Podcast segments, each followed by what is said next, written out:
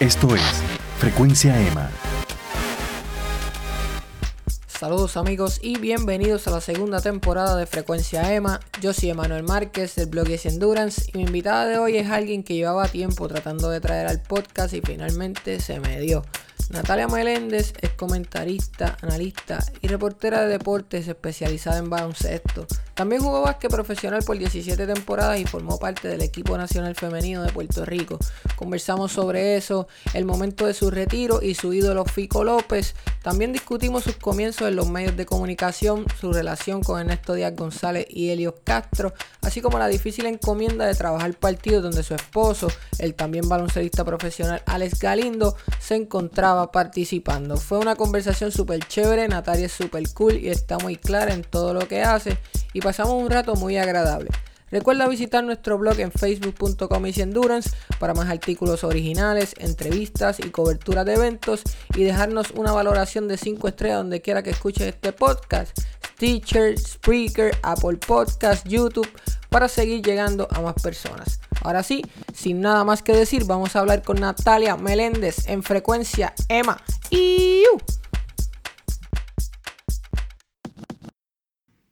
Saludos amigos de Frecuencia EMA, bienvenidos a esta edición especial estelar. En la edición de hoy contamos con la presencia de Natalia Meléndez, comentarista, periodista, analista, bueno, de todo lo que usted quiera del deporte eso lo tiene Natalia Meléndez. ¿Cómo te encuentras, Nati? Saludos, Emma, y saludos a, todo, a todos los amigos que nos están escuchando. Pienso que, que está siendo demasiado bueno conmigo. No, al revés, yo pienso que está haciendo como que me quedé corto. Porque a mí me dicen, cuando yo hago mis averiguaciones, me dicen, tú hablas con la caballota de, los deportes, la que sí sabe, la que sabe más que los hombres. Bueno, lo intento, lo intento. Eso, eso está brutal. Eh, yo creo que no, no es ¿cómo es? No es conocer, es conocer a los que conocen. Exacto, eso lo escuchan por y ahí. de eso lo tengo, conozco a los que conocen. Es tener las conexiones. Eh, Nati, vamos a hablar un poquito de tu carrera en el baloncesto, luego también en los medios. Eh, ¿A qué edad tú, tú, empezaste a jugar baloncesto organizado? Yo estoy desde los 7 años en una cancha y me enseñó uno de los mejores en aquel entonces, Modesto Jiménez. En Caparra High Warriors, de la cepa de Sixto Ramírez, de la cepa de los Manolos Cintrón, la familia Cintrón, que son todos baloncelistas. Y era un club donde se enseñaba muy bien, donde se, se ¿verdad? Uno de los clubes más, clubes más sólidos, que es bien extraño, Emma, porque en aquel entonces nos, ya ellos se especificaban eh, en baloncesto femenino. Wow. Entonces tuvimos mucha, ¿verdad? Una bendición bien grande de que nos daba mucho cariño al baloncelista. Y salió una cepa muy buena eh, de ese grupo, pero empiezo a los siete años. ¿Y eh, a qué edad tú piensas o alguien te dice, contra Nati, yo creo que tú la tienes, que despuntas como mejor, un poquito mejor que las si demás. Si tú supieras que yo empecé en natación y era un desastre. Después de la gimnasia y era peor. Este, yo no quería jugar. A mí me encantaban los libros.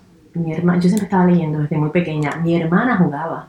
Y yo veía que como se daban tan duro, yo, yo me asustaba. Y Modesto siempre me contaba que en paz descanse, que él siempre recuerda que mi mamá estaba jugando para arriba y para, para abajo, y yo estaba en los bleachers con el libro, pero mirando por encima. Y recuerdo que en un momento dado empezaron a hacer la figura 8. Y yo estaba estudiando cómo rayos era que yo estaba haciendo el 8, y dije, yo quiero hacerlo. Y le dije a mi mamá, quiero venir por una práctica, y mi mamá me llevó a la práctica. Mi primer coach fue Manolo Cintrón. Uf que tú estás rodeado de caballos desde, el principio. y yo estaba bien asustada porque gritaba mucho. Pero entonces yo, desde que cogí una bola de baloncesto, fue como si yo supiera jugar. Fue una cosa maravillosa. naciste, naciste con eso así. No, te, no fue una jugadora que te desarrollaste poco a poco. Tú llegaste. Yo empecé a jugar mini ese año, no jugué mucho porque acababa de jugar y ya entonces el año después futuro, futura, la categoría futura que era una menor, eh, bajo la tutela de Gary Torres, a quien le enviamos saludos, un excelente dirigente. Jugué Futura y salí la jugadora más valiosa de todos siete años. Y el año entrante, entonces ya hice la selección mini nacional. Wow. Sí, fuimos a México al convivio y ganamos, ganamos oro. Increíble. Sigues progresando, obviamente juegas baloncesto superior eh, femenino en Puerto Rico, 17 temporadas. Sí, 17, temporadas. 17 temporadas, casi todas con Guainabo. Casi todas con Guainabo. Eh, Miguel Martínez, que en aquel entonces fue un señor, era un excelente dirigente, dirigía a mi hermana. Entonces, eh, yo tenía 15 años, eh, 13 años. Yo jugué superior a los 13 años. ¡Wow! Sí, en aquel entonces se podía. Y él le dijo a mi hermana, hay una cosa por ahí el nuevo día que se llama de niña baloncelista, un, un, ¿Y eso era reportaje que hicieron. Sí. Este, me dijo, le pidió permiso a mi mamá, entonces yo viví con ellos, con el coach y con su esposa, que en paz descanse. Y ese año pues no jugué mucho, pero imagínate, para mí la impresión fue bien grande porque estoy con 13 años hospedándome en Ponce, porque antes se jugaba en verano, o sea que no estaba perdiendo la escuela, jugábamos en verano. Cuando yo entro a practicar en ese Pachín Vicens, porque en esa época superior femenino se jugaba justo antes de los hombres. Nosotros jugábamos 5 y media, 6. Ok. Y después jugaban los hombres. Eso se Wow. hizo por muchos años en la misma época cuando era verano.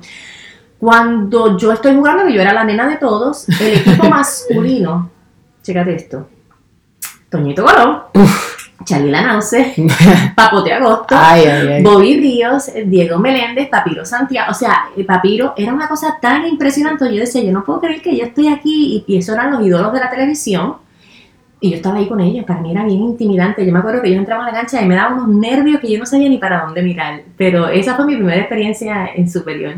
Wow. Ellos me llevan para Ponce y pues juego con Ponce ese año, no jugué mucho, pero recuerdo específicamente esa interacción entre estar con esos grandes nombres de aquel entonces que, que to- estábamos acostumbrados a verlos solamente en televisión. Y, y Ponce es bien importante en tu carrera porque luego en el 93 los Juegos Centroamericanos y del Caribe con el equipo nacional Sí. logras una medalla de plata. Cusa Rivera, la mejor jugadora que ha dado la historia de este país, se lesiona. Se lesiona la rodilla a semanas de esa competencia y necesitaban otra apoyar.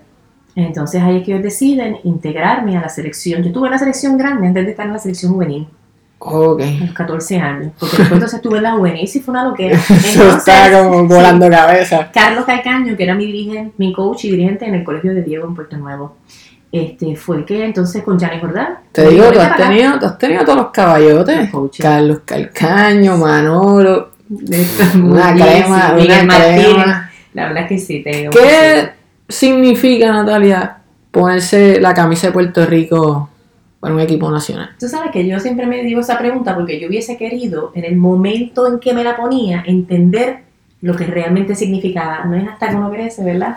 Y, y se pone más adulto, no más viejo, que se da cuenta, Dios mío, lo que y ahora cubriendo a los atletas, es que me doy cuenta de lo grande que es el momento. En aquel entonces, para mí, te lo tengo que decir, era, era puro, pura diversión.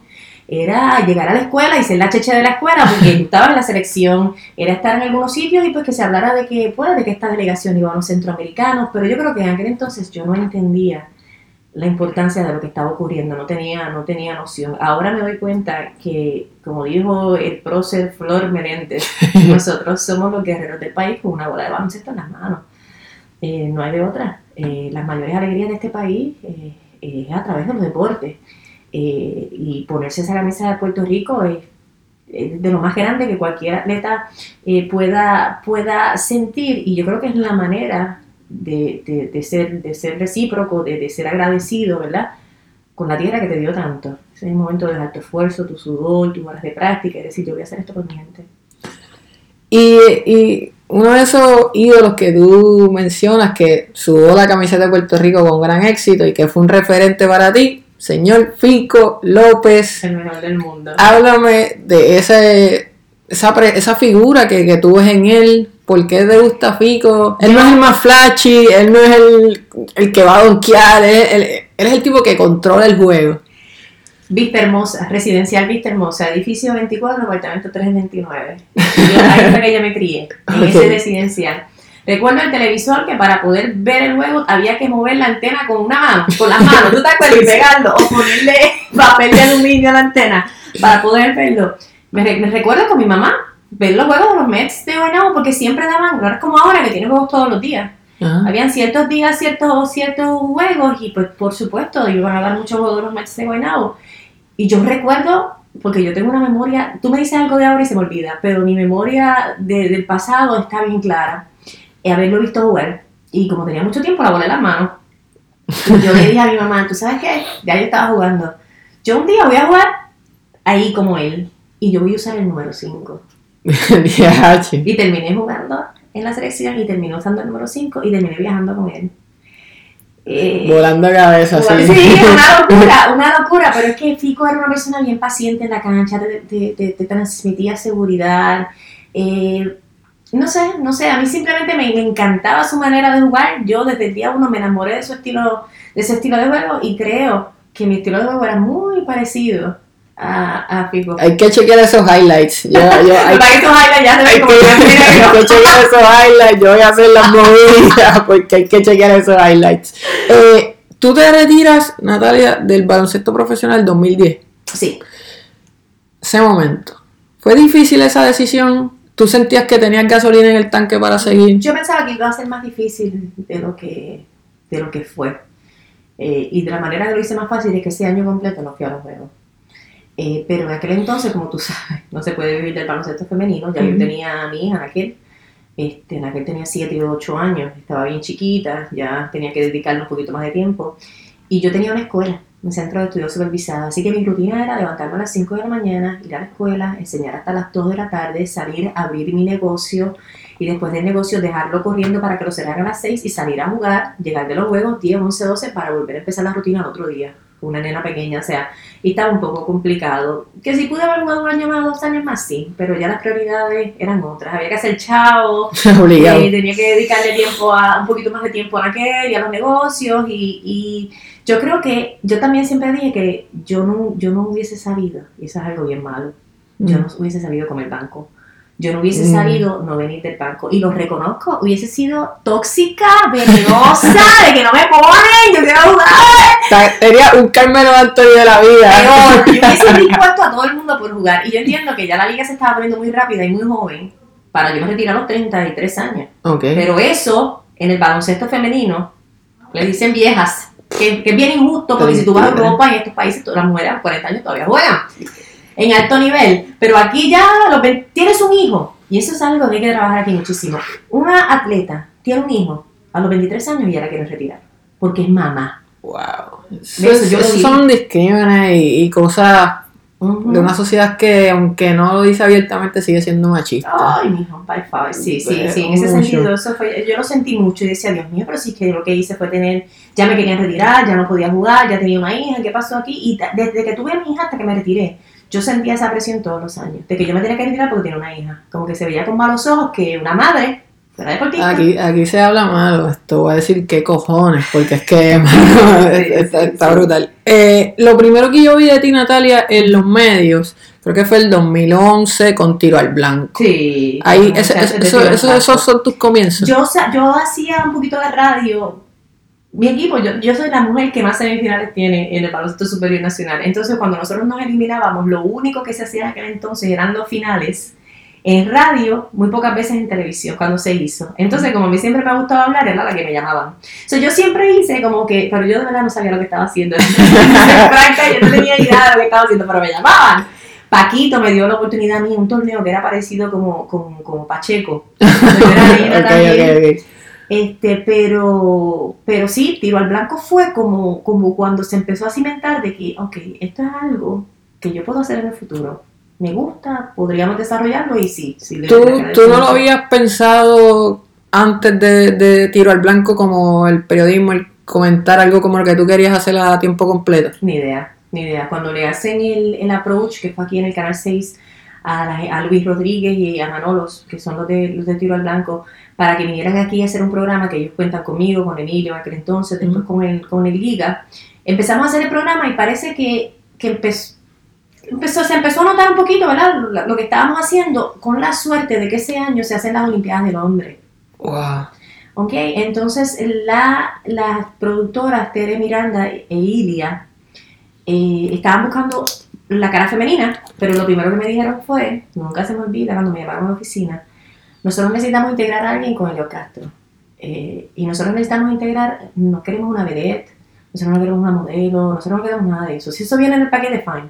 Pero nosotros necesitamos buscar a alguien que sepa de deporte y entienda, que la gente respete porque sepa de deporte. Y dije, yo soy la mujer, pero muriéndome por dentro del miedo, porque mira, yo soy la que es. Seguro que sí. Ajá. Y ahí entonces explotó, ¿sabes? Ese fue el inicio de, de hacer un montón de cosas. Arranqué con una olimpiada, imagínate. No, te tiraste, te tiraste ahí la No, dura. No dormí, estudiaba y estudiaba y estudiaba y estudiaba. Y estaba, Elliot me ayudó mucho, que Elliot fue un maestro espectacular. Ahora que hablas de estudiar, Natalia, me parece que para uno estar al día en, en todos los deportes hay que darle tiempo. ¿Cuánto tú consumes de deporte? O sea, háblame de tu ética, tu rutina para estar más o menos al día. Mira, eh, yo creo que tú sepas que para todas las actividades del Comité Olímpico que yo hago, yo tengo una carpeta. En algún momento de mi vida te lo voy a enseñar. Y si son 130 o si son 200, o de las Olimpiadas que son menos, que han sido 15 o 16 atletas, yo tengo la historia y la vida de cada atleta ahí puesta. Ok. Eh, no me las sé todas, pero están al alcance de mi mano. Yo he preparado como esas Biblias Sí, para si en algún momento me dicen esto, yo, yo, yo voy a decir, yo no lo sé, pero yo me voy a preparar y lo voy a buscar. Ujú. Un día de Natalia Meléndez hoy es que yo me levanto a las 7 de la mañana, busco todos los periódicos, leo todos los periódicos, voy a ESPN Deporte, pongo ESPN Deporte, veo First Take, bla, bla, bla, toda esta cosa. Eh, me vengo para acá y estoy todo el día leyendo. Lo cierto es que a mí me gusta leer. Yo creo que todas las personas que, que les gusta leer tienen un, un paso adelante. Todo lo que cae en mis manos. Yo creo que no hay excusa ahora para no mantenerse informado con las redes sociales. todo el mundo, todo el mundo. mano. Hablando de redes sociales, qué importantes son las redes sociales. Y yo creo que en tu carrera eso es a la quinta potencia. ¿Qué? O sea, ¿cuán importantes son las redes Es sociales? sumamente importante siempre y cuando las sepas usar. Este, el maestro Ernesto Díaz González me dio un, consejo eh, brutal. Eh, porque cuando nosotros, cuando yo empecé en las redes sociales, uno piensa que es de uno. Ok. Y él siempre me decía, tú no puedes verte este, yoísta, eh, trata de no de esto egocéntrica, él me lo decía, pero ¿para qué tú pones esa foto? ¿Qué tiene que ver esa foto con lo que tú estás haciendo? Si tú quieres, eh, tú sabes, parecer una persona o ser una persona que te respeten en los medios por el deporte, tú estás informando del atleta, no se trata de ti. Y a mí no se me quedó como bien adentro y nunca se me ha olvidado. Es verdad, dice mi nombre y es el Twitter de Natalia Meléndez, pero, pero no, no es. La gente no está ahí porque quiere saber quién es Natalia Meléndez. La gente está ahí porque la gente quiere saber ¿Qué piensa Natalia Meléndez De del juego? o qué es el deportista. O sea, sácate de la, de la ecuación porque no eres. No eres nada, no eres tú. Y eso a mí se me ha quedado bien. Entonces, poco a poco, y me queda un largo camino por recorrer, ¿verdad? Yo he tratado de trabajar mis redes de esa manera, de yo no ser la protagonista de las redes, que la protagonista es la atleta. Y cuando las- la gente sepa que se está hablando de tal tema y puedan entrar ahí, voy a hablar de la manera más objetiva y más justa de X o Y situación o, o de la atleta. Pero las redes a mí me han ayudado muchísimo. Sin embargo, Natalia, las redes pueden ser un arma de doble filo Sí. en términos de la mierda que la gente habla, por no encontrar una Sí. mejor palabra, disculpen. Y tú, por ser mujer, me imagino que te tienen que haber tiroteado Por todas de... partes, por todas partes. Y, pero tú sabes que pasaba más al principio. Yo recuerdo cuando yo empecé en las redes sociales, mi marido es seis años menor que yo. Alex Galindo es seis años menor que yo. Alex Galindo. Fue una cosa increíble, la gente no podía bregar una situación. Entonces, sí, sí, como que... Era- estaban- Alex estaba jugando un mundial y yo estaba trabajando en un repechaje. Y yo estaba trabajando el repechaje y ese era el tema. sí, El tema era de que Natalia eh, Galindo está con una mujer mayor, seis años mayor que él, que, que Natalia hace con Alex Galindo, que Natalia estaba en Venezuela por Alex Galindo. A mí me llamó primera hora inter, eh, Internacional de Venezuela, no fue ni de Puerto Rico. Digo, de Puerto Rico a través de Venezuela Ujú. este, que mi nombre era Meléndez y que yo estaba porque yo era hija de Flor Meléndez. Yo, yo adoro a Flor Meléndez como si fuera mi padre. Pero Flor Meléndez no es mi papá, que yo estaba ahí. Bueno, las historias que se han inventado increíble.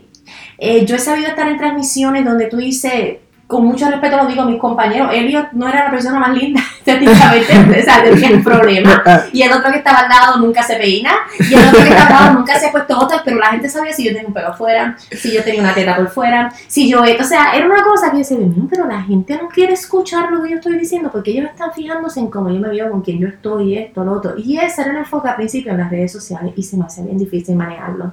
No te lo voy a negar, ya no me importa. Ya no me importa, pero en realidad ya casi no veo, no, no, No no le- veo muchas cosas que decir, pero uno se gana el respeto poco a poco. Pero Pero en Twitter a veces contestas en cuestión así de cositas de análisis, yo te he escrito, tú has A mí me gusta contestado. contestar a la gente, a mí me gusta saber que la gente, que uno está accesible y también para mí es bien importante que la gente sepa que yo no tengo la verdad absoluta y que nadie la tiene.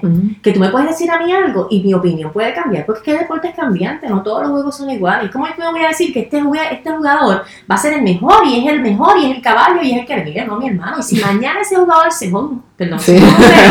bien. y tú no lo sabes. Y en el Ajá. otro, tú sabes, las situaciones en el deporte son cambiantes, los equipos son cambiantes. Y además, mi opinión, yo tengo un, un foro, un foco completamente diferente al de ustedes. Claro. Este, pueden ser distintas y los dos tenemos podemos tener la razón, como los dos podemos estar equivocados. eh, eh, Correcto. Y de eso se trata, pero a mí me gusta y, y te, te sorprenderías saber de las veces que, me, que las mismas personas que me escriben me hacen cambiar de opinión. Y yo digo, ¿tú sabes qué? Tienes razón.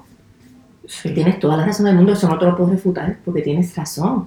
Pero eso hay que tener una madurez porque hay Ujú. gente que tú le escribes y No se va, no pueden bregar con que la cagaron que están mal, no pueden bregar con eso. Natalia, mencionaste el caso de tu esposo, de Alex Galindo, Ujú. papá de tu hijo Tiago, el heredero. Esto, cubrir a Alex, te ha tocado, yo, yo, yo he visto, yo vi partidos del BSN donde estaba Alex eh, jugando y tú tienes que estar ahí de comentarista. ¿Cuán difícil es ese rol, esa línea? Necesitaba demasiada energía, porque yo estaba demasiado enfocada en no tratar de parecer este. Entonces era muy brusca con él. A lo mejor no le daba el crédito a veces en la cancha, de las cosas. Estaba. Alex. Sí, claro, y me daba un estrés terrible. Y un día dije, ¿sabes qué? No voy a hacer más juegos. Yo creo que fue un error hacerlo desde el principio. Los juegos de Alex per se. Lo que pasa es que yo pienso que no lo hice, no lo hice mal. Eh, y ese es un buen tema que traes a, a colección porque tú sabes qué? que yo me encontré, yo nunca he dicho esto, Eh, cuando Alex jugaba de Santurce, yo estaba haciendo muchos juegos de BCN. Eh, y yo te digo que yo me preparo para los juegos que tú no tienes idea. Este, estudio. Por eso sé que cuando estaba haciendo las cosas no las hago a lo loco. Eh, yo no quiero, quiero pensar que, que fue que fue porque es que no cabe otra palabra, tiene que haber sido un, un machismo terrible, porque de, de esa misma organización llamaron a la federación eh, al BCN para que lo sacaran de las transmisiones, porque yo era la esposa de Alex. que- Wow. Este, afortunadamente, el señor Carlos Beltrán, que era el que estaba en aquel entonces, ¿verdad? Que mucha gente puede estar de acuerdo con las cosas que él hace, o no. En mi caso personal, fue la primera persona que me dio la oportunidad para trabajar en el baloncesto superior nacional. Nunca tuvo un no conmigo. Y siempre voy a apreciar que me defendió. Porque Ca- nunca se me olvida que Carlos Beltrán me dijo, no solamente vas a ser el próximo juego de Santurce, los vas a hacer todos. Uf. Al que no quiere Carlos, eh, se le dan taza. Y los hice todos. Todos y cada uno de todos. Con un estrés brutal, pero los hice. Y es un momento que a mí nunca se me va a olvidar porque yo dije, él me está apoyando, yo no estoy haciendo nada malo. Yo estoy. Oye, cuán complicado puede ser comentar un partido, ¿verdad? No, yo no lo podía creer cuando me lo dijeron, a mí me dolió tanto. Yo dije, pero en serio, esta gente llamó a decir que me sacaran a mí. Nunca supe quién fue la persona, pero me lo dijeron. Sí, pero boricuas contra boricuas. Increíble, Eh, está, está brutal, hermano, de verdad que sí. En las transmisiones, Natalia, tú compartes mucho eh, la silla del copiloto, diría yo, con Ajá. Ernesto Díaz González, que es sin duda la voz más emblemática que tiene el baloncesto en Puerto Rico, luego de Manuel Rivera Morales y todas estas cosas. Sin embargo, yo creo que Ernestito no es tan fácil, no es tan fácil de bregar con él como la gente cree. Yo he hablado con Ernestito así, one on one, y yo sé que Ernestito, bueno, Es complicado. es complicado. ¿Cómo tú entiendes que se ha dado esta relación tan bonita entre ustedes y, y- y tan armónica? Porque ya se entienden, saben por dónde irse. Porque yo hablo con él esto todos los días. Yo me levanto por las mañanas antes de yo venir para aquí. eh, yo hablo con él. Este, lo llamo en la tarde y por la noche cuando regreso y salgo del trabajo hablamos de todo lo que ha pasado en el deporte. Voy a su casa dos tres veces en semana y tomamos café, ¿verdad? Nuestra relación yo creo que ya ha, ha pasado- Trascendido. ha trascendido, esa es la palabra. Eh, las canchas. Pero que no se equivoque la gente porque en las transmisiones, él cuando llega no me, no me saluda. Ok. Esto y yo llevamos trabajando como ocho años. No me saluda, es puro eh, eh, profesional. Eh, me va a exigir todos los días que yo no puedo llegar allí a decir disparate. ¿Por qué? Porque Ernesto es el primero que no se sienta en un juego si no tiene claro todo lo que está. Estudia, estudia y estudia. El que Ernesto había estado donde está, el que Elliot haya estado donde está, el que esa- esos dos fueron más cerquitas, ¿verdad? Con, lo- con los que, con los que yo he trabajado, no es pura casualidad. Eh, son gente que estudia. Ernesto es complicado porque es exigente. Ernesto es complicado porque es muy sincero. Ernesto es complicado porque no tiene filtro. Eh, y al mismo tiempo yo le doy gracias a Dios que me puso una persona tan complicada en mi camino, porque yo entiendo que yo no hubiese estado donde estoy si yo no hubiese tenido ese coaching. Mm, te llevó a elevar tu nivel y a prepararte Aguantar mejor, a aguantar presión, este, a escuchar las verdades y a quedarme callada. Uf, Porque a veces uno tiene que escuchar verdad y quedarte callado. Yo no sé los puños que me da debajo de la mesa. Vamos a pausa y me dice, ¿tú sabes el disparate que tú acabas de decir? No vuelvas a decir eso. O, por ejemplo, este, A veces te, te, te relajaba con, ah, tenemos a la coach aquí, o te- a la árbitro, dale un pito. Mira, te ejemplo, exacto. Los otros días estábamos hablando de algo y le pregunté cuál es tu vaquero favorito en la transmisión de BCN. Y él me dijo, dijo una palabra, hay tantos. Eh, y después en la pausa me dijo, no, en la pausa no. Cuando lo llamé después por la noche, todo bien, esto llega hasta tu casa.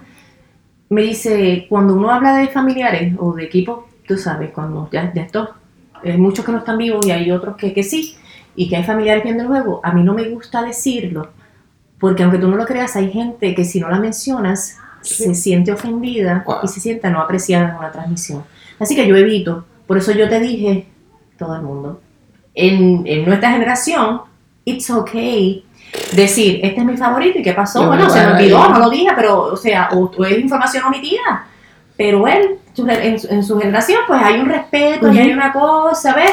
Otra persona se hubiese puesto, ah, pero es que yo entiendo, yo tengo que respetar que él es así, y yo tengo que respetar que él está en la transmisión conmigo, entonces tenemos que llegar a un happy medium, tú sabes, por eso es que tenemos esta relación, yo a Ernesto lo adoro, y le agradezco, sea, tú no tienes idea, este, y todos los días aprendo, aprendo con él, todos los Qué días. tremendo maestro. Y después esa biblioteca que tiene de juegos y de No, o sea, cosas. cuando tú vas a la casa de él, yo nunca he ido a la No, casa no de él. Cuando entras a su casa, él tiene dos televisores en la sala. Va- tenemos que ir a la casa de él. Sí, hay que ir a hacer algo allí. Yo quiero tenerlo en el podcast. No, no, pero tienes que ir a la casa de él a hacer el podcast. Ok, ok. Hay dos televisores. eh, en la cocina hay una computadora prendida con deportes y en el cuarto está todo. Él tiene cuatro deportes, todos en mute. Wow. ¿Por qué en mute? ¿Quieres saber por qué en mute? ¿Por qué mute? Porque a él no le gusta, eh, es que una palabra, contaminar su pensamiento. Ok. ¿ok? Porque a veces cuando tú escuchas y escuchas, escuchas, escuchas, ya, ya hay, hay, hay una información ahí que ya está, entonces tú te vas a través de esa línea. Pues él no le gusta ver en silencio. Wow. Y ahí entonces él llega a sus propias conclusiones y después. Eso es una cosa bien de narrador. Eso es, yo creo que ese es su demeanor, su, su, su poquito ego, ¿verdad? Que tiene por el lado. Claro, mira. Eso es definitivo. Mira, tú sabes que en estas mismas Olimpiadas de aquí, él fue el que le dijo a mi productora que él quería hacer el juego de, de, eso fue una Olimpiada, de las Olimpiadas de baloncesto conmigo. O sea, iba a ser la primera vez que yo iba a hacer baloncesto masculino y unas Olimpiadas y con Ernesto y él me pidió. Y yo me quería morir esa noche, yo estudiando, estudiando, estudiando, estudiando, estudiando, llegué al otro día por la mañana, llego al salón y me siento a él y me, me presento y él me, se me sienta, me dice, siéntate acá, nena, y me dijo, eh, yo te voy a decir una cosa. Esto no es un monólogo, así que yo espero que tú te hayas preparado. Eso fue lo único que me dijo. Imagínate. Media hora antes de ir al aire, yo me quería morir. Dios mío. Me quedé- Otro día hicimos, hicimos este NBA y él me dijo, aquí mismo, y me dijo, ¿tú sabes de NBA? Y yo le dije, bueno, sí, un poquito. Me dijo, ven para mi casa mañana. Y yo, ¿para qué? Me dijo, te voy a hacer un hot dog. Llegué a la casa y empezó, y empezó- y mira lo que me preguntó. ¿Cuántos hermanos hay en el NBA? Y yo, Anda. ¿cuántos, ay Dios mío, eh, cuántos hermanos que se gana? ¿Y quién es? ¿Cuántos hermanos que se ganan? ¿Cuántos jugadores internacionales? Pues tú no sabes nada. Esto es esto así, este es el más que se gana, esto de- ¿Y tú sabes por qué tú tienes que saber esos datos? Me dijo. Porque los juegos no siempre van a ser interesantes. Y cuando el marcador se abra, ¿de qué rayos tú vas a hablar? De estas cosas. Por eso tú tienes que aprender, de- por eso es que yo me busco todos los datos este, que la gente dice, wow, ¿de dónde tú sacaste eso? Porque lo aprendí con esto. Todas esas cosas y todos esos datos, y siempre tengo un papel con cosas, por si el juego se pone monótono, ya la gente no quiere saber lo que está pasando en el juego. Quiere hablar de quién es el primo de este, o quién fue el papá, o esto, lo otro, y volver al juego, pero tener otros temas con los cuales barajear. Y entonces después puso el jueguito de Miami, no se me olvida, estaba Lebron, puso el jueguito de Miami, lo bajó y me dijo, arranca. En la sala de Háblame de eso. Qué audición. Y así fue. yo me hubiese embarrado, ¿verdad? Porque yo digo, bueno, aquí yo voy a decir un disparate y esto me va a decir, ¿sabes qué? Recoge y vete para tu casa, que tú no sabes nada de lo que tú estás hablando. Pero así fue, así fue. Esa fue la historia, muchachos. Pero, pero qué ser humano. Ser humano bien especial, con muchas historias y Yo, ¿por qué? Yo, ya no narra tanto, yo veo que la, la, los, los juegos que le asignan son menos. Sí, bueno, pues, porque tú sabes, los años pasan, este, y en realidad, pues los viajes son un poquito largos, y él tiene su- sus situaciones y sus cosas, tú sabes, este, no es porque no quiera, es porque, pues, por- porque... Todo cambia. Sí, y los juegos son bien lejos, tú sabes, ya era- antes había más equipos acá, estaba, tú sabes, Que estaba. Santurce, Imagínate un juego de Mayagüez, para mí se me hace difícil. tú ya. llegas acá a las 1 de la mañana, no y Aguada, cuando tienes gente que lo puede hacer allá, ¿ves? Sí. Hay gente que lo puede hacer allá. Este, pero en el caso antes estaba Santurce, Bayamón, Fajardo. Entonces tú tenías más jueguitos. Ahora hay que estar quebradilla, Aguada, están muy lejos. ¿Cómo compara Natalia eh, trabajar en un set con Ernesto a Helios Castro? Son estilos totalmente diferentes. En el caso, ¿verdad? Y esto, es- esto es mi opinión. eh, pues Ernesto sabe de todos los deportes también, no te creas. Ernesto fue, tiene que ver con el boxeo y eso lo puedes hablar con él. Y sé yo. sí, Entiendo que hay, hay en el baloncesto eh, más química eh, con Ernesto, obviamente porque él se especializa en, en este deporte por nuestra relación y porque tenemos tertulias constantes. En el caso de Elliot, eh, Elliot es más como yo fuera del set. Entonces lo que nosotros hacíamos en el set de la Olimpiada de Centroamericano era muy natural. Eso que ustedes veían eso no era nada forzado, era, era todo ocurría, así éramos, así éramos fuera del set, así éramos dentro del set. Elliot siempre te ponía en una posición de triunfo, Ah, siempre te ponía en una posición donde él sabía que tú ibas a sobresalir, por Sí. eso es que la gente lo ama. era para que remataras. Era para rematar. Él sabía que tú sabías de algo y él te iba a llevar por esa línea. Entonces él sabía que la situación estaba intensa, él te iba a hacer un chiste y te iba a hacer relajar. Él era una, una persona maravillosa. Y, y para trabajar con él, o sea, se notó esa, esa, en esa última eh, Barranquilla, Lo sentiste, sí. Tuviste con Gaby Acevedo, que también es una máquina. ¿sabes? Y Gaby de la escuela de... Gaby de- está, de- está no- durísimo, pero me imagino que sentiste. Siempre hace falta, siempre hace falta porque siempre está en cuestión de las marcas y todas estas cosas de atletismo, de natación. Es que es imposible, yo digo, yo me podré morir y yo nunca voy a poder llegar a ese nivel porque es que antes, ¿tú sabes, ¿y tú sabes por qué nosotros no vamos a llegar a ese nivel? ¿Por qué? Por la tecnología. Esa No. gente tiene que leerlo y escribirlo todo. Todo eso está en libretas. Mira, tenemos tanto que nos limitamos. Claro. No buscamos el más allá. Ah, pues si yo lo necesito, yo me meto aquí y eso aparece. A veces no aparece. Estás pillado, te vas a pillar. Las rapillas. Pues ellos tienen, ellos tenían todo, todo era Y- y llamada. Tus notas. Yo Yo imagino tenía que hablar con Paquito. Paquito tiene cientos y cientos y cientos y cientos y cientos de libretas desde los 70 del BCN cuando era el circuito de baloncesto, que, que no era el BCN, BCN no siempre ha sido BCN, antes se Ujú. llamaba el circuito de baloncesto. Y hay una transición y eso ellos te lo pueden explicar muy bien porque al día de hoy yo no lo entiendo. Pero, este, pero pues yo tenía que escribir todo. Y era así como, como, como, como ellos podían bregar, no tenían nada de alcance, si no lo tenías escrito estaba chavado. Natalia, toda tu carrera eh, más ligada al baloncesto, más ligada a comentarista. Ahora llega una gran oportunidad. Estamos en el Canal 6 grabando este podcast. Eres la mujer ancla de deportes en un noticiero. Eso tiene que sentirse full circle. O sea, mom, I made it. Mami, lo logré. Déjame llamar a todo el mundo. Esta oportunidad, háblame de ella. Michelle, quien fue la directora, ahora está trabajando en otro lado, pero quien fue la directora de noticias de aquí, siempre trabajó con el Comité Olímpico de Puerto Rico también. Y fue una de las productoras de- del Comité Olímpico. Así que ella conocía mi trabajo, ¿verdad? Y cada vez que me han arrastrado para acá ha sido a través de, a través de ella. Eh, Tú sabes en qué- en qué momento de mi vida yo me imaginé que iba a estar con, con, Gloria Soltero, con, con Ada Monzón, con David Reyes, con, tú sabes, jamás, jamás. Eh, yo siempre he sido bien agradecida, tú sabes, y una persona de mucha fe. Este, y fluyo. Así que yo siempre lo que le digo, Señor, tú ponme donde tú me necesites y donde yo pueda hacer las cosas bien. Y yo te lo juro a ti, que ninguno de los trabajos que he tenido en mi vida, yo los he buscado. Ninguno. Llegado. Todo ha llegado. Todo ha llegado. Yo Fui maestra muchos años. Ese ha sido el único trabajo que yo busqué. Que yo llevé mi resumen y digo, yo quiero trabajar en esta escuela.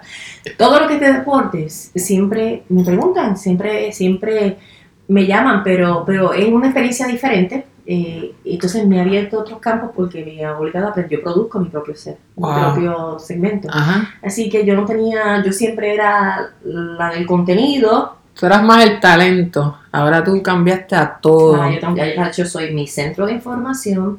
Yo tengo que crear en mi mente, en mi mente cómo, voy, qué, cómo quiero editar, porque tengo un editor, este, pero yo soy la que hago todo. Entonces he aprendido mucho. Esto ha sido una gran escuela. El Canal 6 ha sido una gran escuela para mí. ¿Cuál ha sido el mayor reto de esta experiencia? Eh, mira, yo creo, y todavía, y todos los días de mi vida, me rompo la cabeza tratando de ver cómo puedo ser diferente. Ok. ¿Ok? ¿Cómo yo puedo ser diferente? Porque esto lo está haciendo ya tanta gente. que ¿Cómo yo no voy a ser diferente? Eh, yo sueño con un programa de análisis. Tú quieres ser Rachel Nichols. Pero tú sabes qué, que debe ser la caballa. Yo sueño con un programa donde yo pueda traer gente de afuera, fanáticos, ok. no expertos, Fanático. Y ponerlo ahí a, a tertuliar. hablar, Guau. hablar.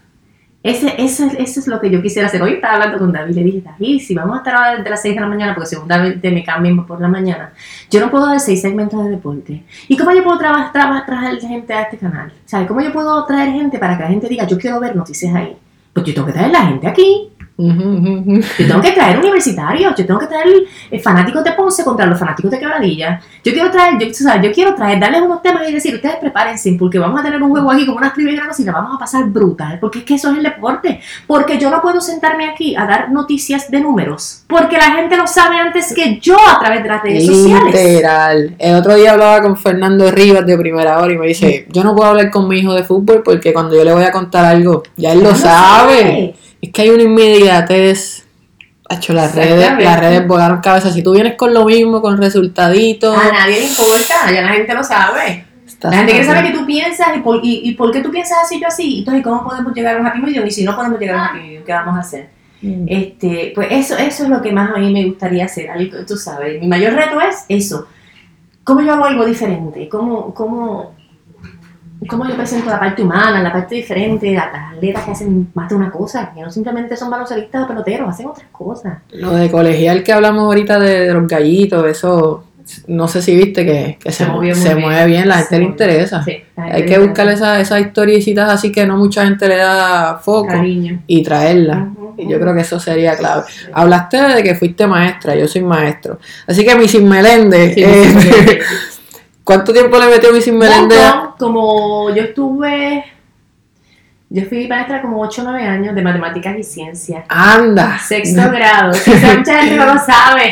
yo lo sabía, lo voy a hablar claro. Sí, yo tenía en el, en- bueno, primero en el colegio de Diego, esa fue mi escuelita dos años, y después entonces en el colegio Sagrado Corazón de Jesús, en University Gardens, y ahí entonces que abro mi negocio, que llamaba After School en Américo Miranda. Es el estudio supervisado que me dijiste.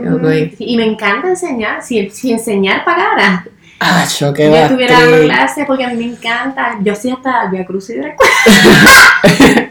Lo que voy a decir es esto, Natalia era maestra de ciencia y matemáticas, no vengan a inventar con estadísticas falsas, no vengan a decir disparates, bendito, que Natalia nos va a hacer pasar un bochorno al aire. Sí, sí, sí, sí. sí. Nati, eh, el baloncesto femenino actual en Ajá. Puerto Rico, eh, más allá de la, de la selección nacional, que obviamente estuvo en el mundial y, tuvo una participación que aunque arrancó un poquito, ¿verdad? Con ese juego que perdimos inicialmente, luego yo entiendo que fue una participación aceptable. Sí, sí. ¿Qué te parece de nuestro nivel actual? Y, y si me puedes decir, porque va a haber un recambio generacional bastante similar a lo que está pasando en el, en el masculino, ¿verdad? Eh. Háblame de eso. Mira, el baloncesto de Puerto Rico yo creo que está pasando por un momento este, muy bueno. El baloncesto, eh, la selección nacional, vamos a separar la selección nacional del Ujú. baloncesto superior nacional, está pasando por un gran momento y, y yo creo que, que se les dio dinero. Dentro de toda la situación, estas chamacas tenían, por lo menos las que estaban aquí, gimnasio, sus dietas, sus cosas, y ellas se podían dedicar, aunque se les pudo haber dado más, a lo que es el básquetbol. Y ahí tuviste los resultados, con, Sí. po- con un poquito más, porque no era mucho. Eh, obviamente con la inclusión de las jugadoras que venían de Estados Unidos este, y las trabajaron. El baloncesto superior nacional femenino, el de aquí, está pasando por un momento bastante complicado. Obviamente nunca, nunca, nunca hemos estado a, a- a Bien, un nivel. bien, bien, bien. Cuando eh, Ni aceptable para nadie, ¿sabes? lo que pasa es que la, la paga hace imposible, tú sabes, que el nivel de una jugadora que tiene que trabajar, que tiene que ir a practicar y, y después tiene que ir a entrenar. Entonces, es que, es imposible que esté en un top shape. Entonces, obviamente, el, el- el- el nivel de baloncesto, pues no es el nivel a lo mejor que estamos viendo en, en- en otro, en otros lugares. Yo soy fiel creyente de que si aquí la mujer baloncelista pudiese vivir del baloncesto, el baloncesto tuviese otro nivel. Pero lo cierto es que esto es una cosa part-time y mucho hacemos con lo, con lo, con lo que tenemos. Eh, Yo creo que es- hay una visión que es todo un hobby. El baloncesto femenino es como un hobby. Entonces no logras profesionalizar la liga nunca, no hay manera, ¿sabes? no hay manera y se le exige a la jugadora como, como si olvida. Sí, sí, La la quieres la quieres multar por todo, tú sabes. Y ayer yo estaba hablando con Pedro González, el dirigente de 3x3 de. FIBA, y me dice, mi primera experiencia con mujeres, y te tengo que decir que estoy bien impresionada, claro. Ella le está trabajando con Mari Plácido, con, con Pamela, Pamela Rosado, ah. con Michelle González y con Natasha Arlequín. Son tres bestias. Tres bestias que llevan en la selección 5x5. Y que tienen abdominales desde el cuello Están ready, están ready, están ready. que trabaja mucho, pero, pero, pero ellas fueron parte de, de este grupo que pues se les dio un poquito más de cariño, que, ¿sabe? Que hay que agradecérselo al licenciado Jun Ramos, que en ese sentido, pues, y con la licenciada Yanira Lisiaga, que Sí. fue jugadora, entonces que pulsió con todos ellos aquí, y Jun también, pues, en ese sentido le dio, ¿sabe? Soltó billetes para las muchachas, y ellas pues pudieron en ese tiempo dedicarse. El recambio, si yo te digo que tengo una idea clara de cómo va a ser ese recambio, te miento, porque yo no estoy siguiendo eh, la, la, Menores, la- el baloncesto colegial, en serio, eso pues es un fallo mío bien grande, pero es que Hay par de realmente- muchachas, yo la he visto por lo menos en Bayamón, hay unas muchachas que proyectan muy bien, también en, en Mayagüez que acaban de ganar el campeonato de la LAI, hay un par de muchachas que proyectan muy bien, pero necesitamos gente grande. Jenny Batista dice que no las puede mandar a buscar por eBay. Me dice que si no las puedo mandar a buscar por eBay. Definitivo. Pero pues ellos se están moviendo ya, tú sabes, ellos se están moviendo por, para, va a ser en Puerto Rico la Americop. Sí, yo fui a cubrirlo, eso es un, eso es un evento impresionante. La Americop están todas las NBAistas de Canadá. Este, Estados Unidos casi siempre trae, bueno, ahora tienen que ir, no es como antes. Pero el equipo de Brasil es bien impresionante, el equipo de Colombia, el nivel de basquetbol es otra cosa. Y qué bueno que vamos a poder verlo aquí. ¿va a porque- el Clemente también? Sí, no se sabe todavía, yo creo que sí. Yo creo que sí. Pero entonces ahí la gente va a tener la oportunidad de ver en vivo y a color cuán grande fue la gesta de nuestras muchachas en Argentina.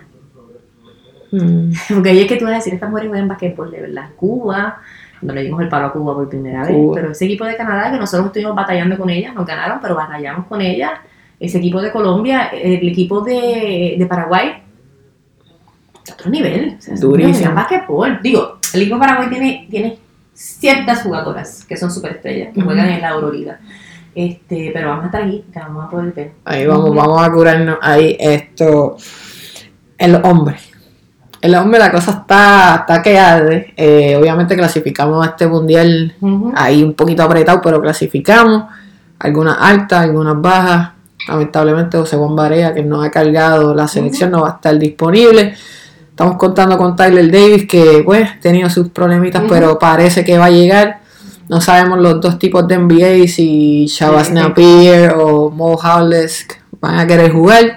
Tenemos a Jan Clavel que está despuntando como una superestrella en la, en la ACB. Eh, ¿Dónde estamos parados, Nati? ¿Qué, ¿Qué te parece lo que tenemos disponible con lo que contamos hoy? El grupo que nos tocó, Es accesible. yo creo que está, se puede bregar. Sí, es accesible. Lo que pasa es que el mundial es un nivel bien diferente. Este, eh, nosotros siempre vamos a batallar. Este, yo me enfocaría en lo que nosotros tenemos de seguro. Y lo que se vaya integrando, pues que se vaya integrando. Este, ¿Qué te puedo decir? El, el tema, el tema es bastante complicado, ¿sabes? Nosotros nunca, o sea, lo más lejos que nosotros hemos llegado mundial un cuarto lugar. Cuarto O sea, que no, no es que nosotros hemos ido a los, a los mundiales y hemos A matado repartir, sí, sí, sí, la gente está ¿Sabes? pensando como que nosotros tenemos tres Vamos medallas de oro. No, tú que quieres ir a un mundial y tú quieres competir, no participar, tú quieres de cierto modo participar, Ujú. eh, participar, sabes, ir por ir, tú quieres competir, pero nosotros tenemos que estar bien este, conscientes de que ya el haber clasificado es una gran meta. Estamos aquí, ¿ok? Es nuestro mundial número 12 corrido. Los últimos cuatro, sí, sí, es nuestro, nuestro número dos, 12 o 11. Mundial corrido. De ahí la grandeza de nuestro básquetbol. Ujú. Lo que se pueda sumar de aquí para allá, todos los. Este, en el mundial para todo el mundo con todo. Pero se han quedado países fuera eh, Gigante. este, con, con mucha, ahora mismo no los tengo escritos, pero Ujú. no los tengo, con mucha tradición eh, baloncerística. Mencionaste varios jugadores, ojalá podamos tener a Tyler Davis, fue un gran problema en la posición número 5. Ujú. Hay que trabajar eh, duro con, con Jorge Brian Díaz, Wow. ponerlo a trabajar. Eh, es lo que hay, hay que, que hay que vamos a contar con ver qué vamos a pasar, qué va a pasar con, con Peter John Ramos, si debe irse a China, si se le va a dar la oportunidad o no se le va a dar la oportunidad. Mi opinión, los 7-4 no lo podemos buscar de un árbol. Definitivo. Eh, hay que ver qué es lo que hay. Han pasado los años, la gente madura y la gente cambia. Ujú. Eh, y en eso hay que ser, ¿verdad? Eh, a- abiertos. eh, Sí, pero esas decisiones no las tomo yo, ¿verdad? Este, yo no soy, yo no soy coach. Eh, Barea está entrenando. Está entrenando y dicen que la recuperación ha sido anormal en términos de que va más adelantado, ya está caminando Y bien. quiere jugar. Hacho, pero es que está el de aquí, ¿verdad? Y, y- Sí, sí. aunque él lo ayuda el peso, que es un tipo, ¿verdad? No, no es alto, se puede recuperar, pero yo lo veo más Sí, está arriba. complicado. No, no, de que está complicado, está complicado, pero él tiene la voluntad. Y él está entrenando. Y pues un tipo que ha jugado tantos años en el NBA y con esa estatura. y a mí me sorprende nada de él. Ese es súper Barea. Ese sí, la verdadera máquina. Estaría eh, de acuerdo con enviar un equipo B a los Panamericanos de Lima, que se, se habló que sería una combinación, ¿verdad? Un combinado de jugadores que están en el equipo nacional mayor y gente del NCAA o categoría Yo, yo pienso, fíjate, yo pienso que hacer una fusión eh, puede, ser, puede ser algo positivo, pero te voy a explicar en qué sentido. Tú puedes tener un equipo que se esté preparando para el mundial y puedes tener un equipo en el Panamericano. Vamos a suponer que tú decides añadir a un. Vamos a suponer, estoy suponiendo, que tú tienes en la posición número 4.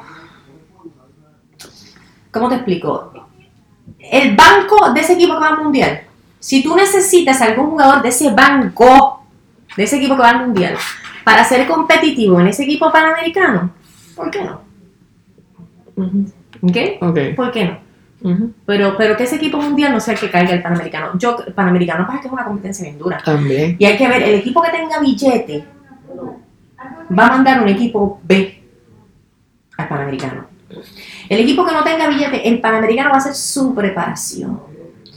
Quiere decir que a ese panamericano pueden ir equipos como Brasil, Mm, Es una visión bien, bien, bien gufiada porque no lo había pensado así. Porque en vez de entonces pensar en, en quizás en tantos fogueos allá, pues nos jugamos este torneito. panamericano, Claro, no tengo billete.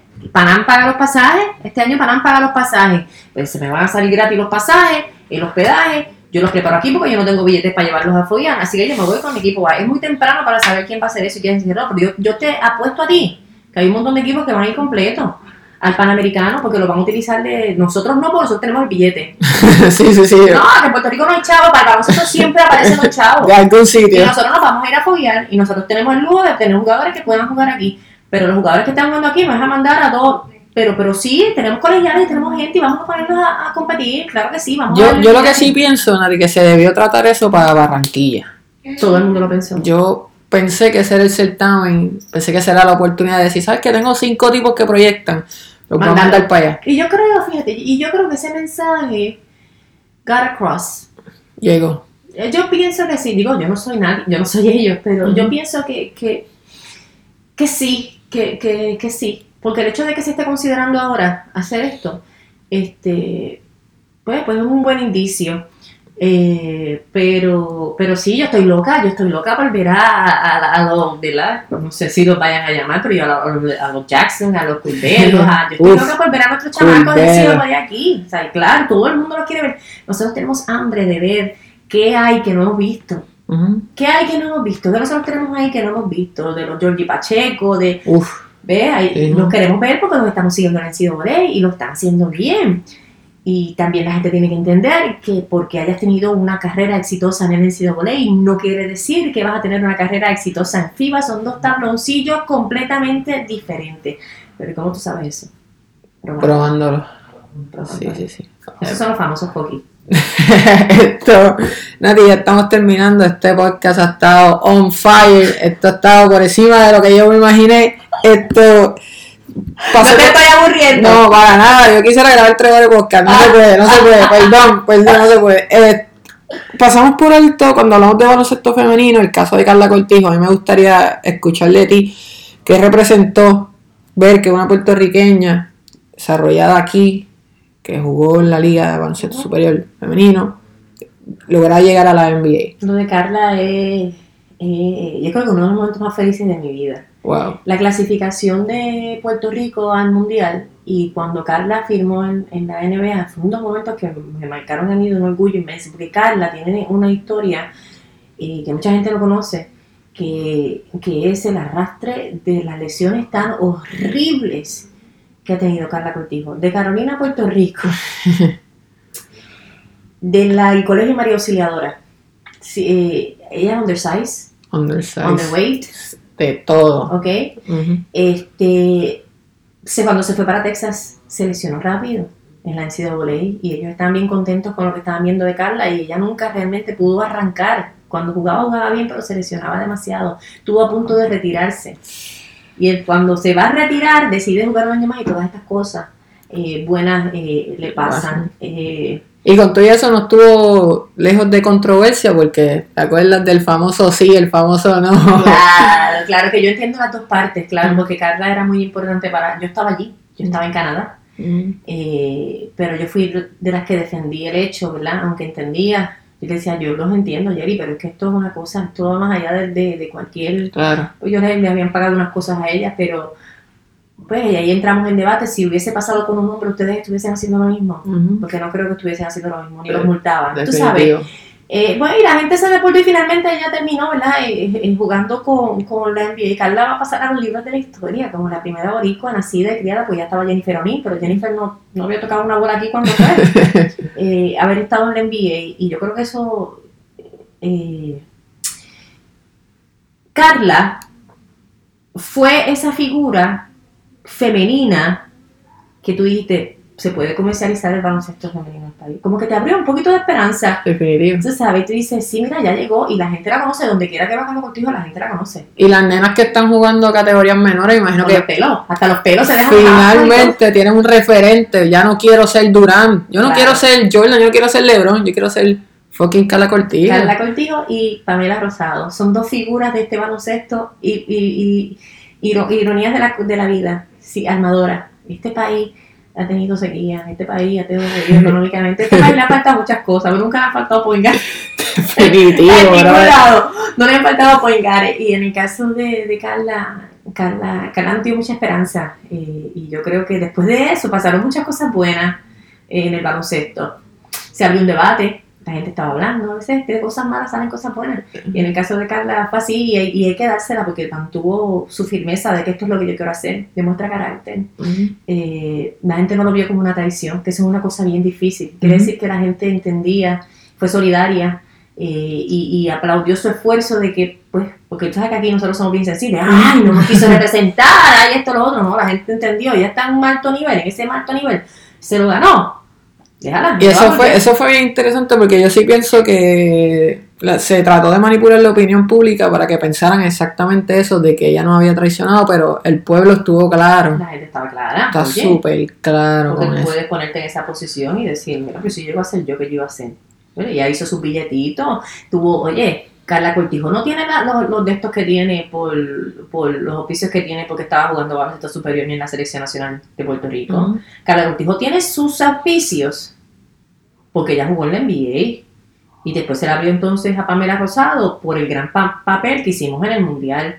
Pero no ha sido del baloncesto local, no ha sido, ¿tú me entiendes? Sí, sí, sí, Este, sí. Entonces, eh, que ahí está la importancia de esa decisión que ella tomó en ese momento, que, que la gente no la entendió. Quizás no la entendió la gente que pensábamos que la iba a entender, pero el pueblo sí, sí lo hizo bien. Y sabes que Carla ahora tiene una línea de ropa, ¿verdad? Eh, ¿Verdad? eh, Uh, está haciendo eso, ella misma cose y haciendo Y yo creo que está en Carolina con También. desarrollo Sí. juveniles de algo. Ella siempre ha sido bien activa. Ella siempre pica, pica siempre. Esto, Nati, finalmente, para terminar el podcast, ¿por qué tú entiendes que no hay más mujeres como tú en los medios que, que se especializan en deporte? Porque en Puerto Rico la gente que está en los medios, si es deporte, casi todos son hombres. Hay periodistas deportivos mujeres, Sí, pero no hay muchos comentaristas, analistas que estén, que se dediquen a eso full como tú. Yo creo porque, porque no, no, no, ¿cómo te digo? ¿Tú crees que falta oportunidad o en verdad la mujer se siente un poco cohibida? Yo creo que es, yo creo que es una mezcla de las dos.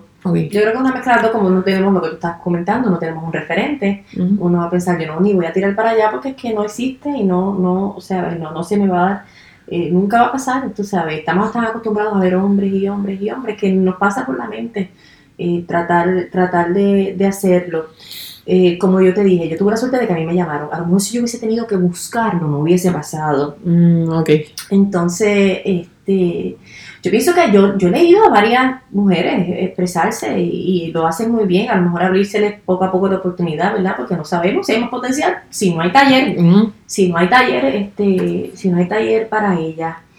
eh, lo importante es que para poder adelantar en la causa, eh, la que, las que decidan venir, tienen que venir a preparar, tienen que venir preparadas. A mí, Eso, yo no he visto- no me pongan Yo he visto un par de este que se ha ido en strike, que le han dado la oportunidad, pero se han ponchado porque es que no lo tienen. Sí, no sí, lo tienen. Que pasan mujeres en hombres, que no, pasan. no, no, pasan definitivo. pero, Pero como yo por lo menos quiero que se dé ya en mujeres tener una presencia de alguien como Doris Burke, claro, que tú ves un juego de NBA y tú dices, te ah, esta mujer no está volando la cabeza y, y, y ya mismo la ponen a narrar un juego completo y lo que pasa es que ahí están otros caballotes que llevan 20 años, pero eso viene. Ujú. Entonces necesitamos gente así en Puerto Rico, quizás esto le da una dinámica diferente a nuestras transmisiones. Pues claro, claro. Imagínate tú con otra mujer Sí, en un BCN genial, completo, claro. sería volando Sí, cabeza. hace falta, hace falta, hace falta también más el taller, los talleres, ¿verdad? De que, de que se abran y,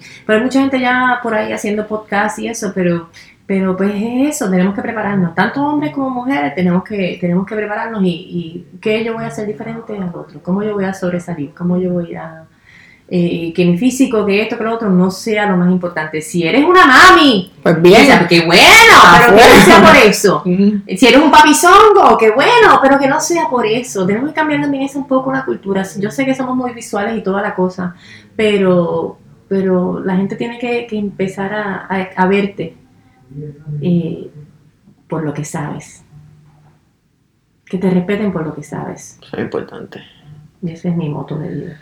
Bueno, Natalia, te agradezco grandemente tu tiempo, que me hayas recibido en tu trabajo. Eh, esto ha estado brutal. Yo quiero que esto se repita. Claro, claro, esto claro. que colaboremos por ahí en algo Ujú. prontamente. Tú me avisas, tú me avisas y lo hacemos. A Natalia la pueden conseguir en las redes sociales, así mismo como Natalia Meléndez. Ujú. El canal 6 en el noticiero. ¿A qué horas vas al aire siempre? Eh, bueno, ahora estoy a las 6 de la tarde, pero voy a empezar a las 6 de la mañana.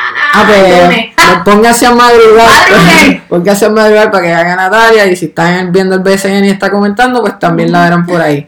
Así que, Nati, muchas gracias. Gracias, Emma, súper chévere, qué bien, qué bueno, me divertí súper, de verdad que sí. Gracias.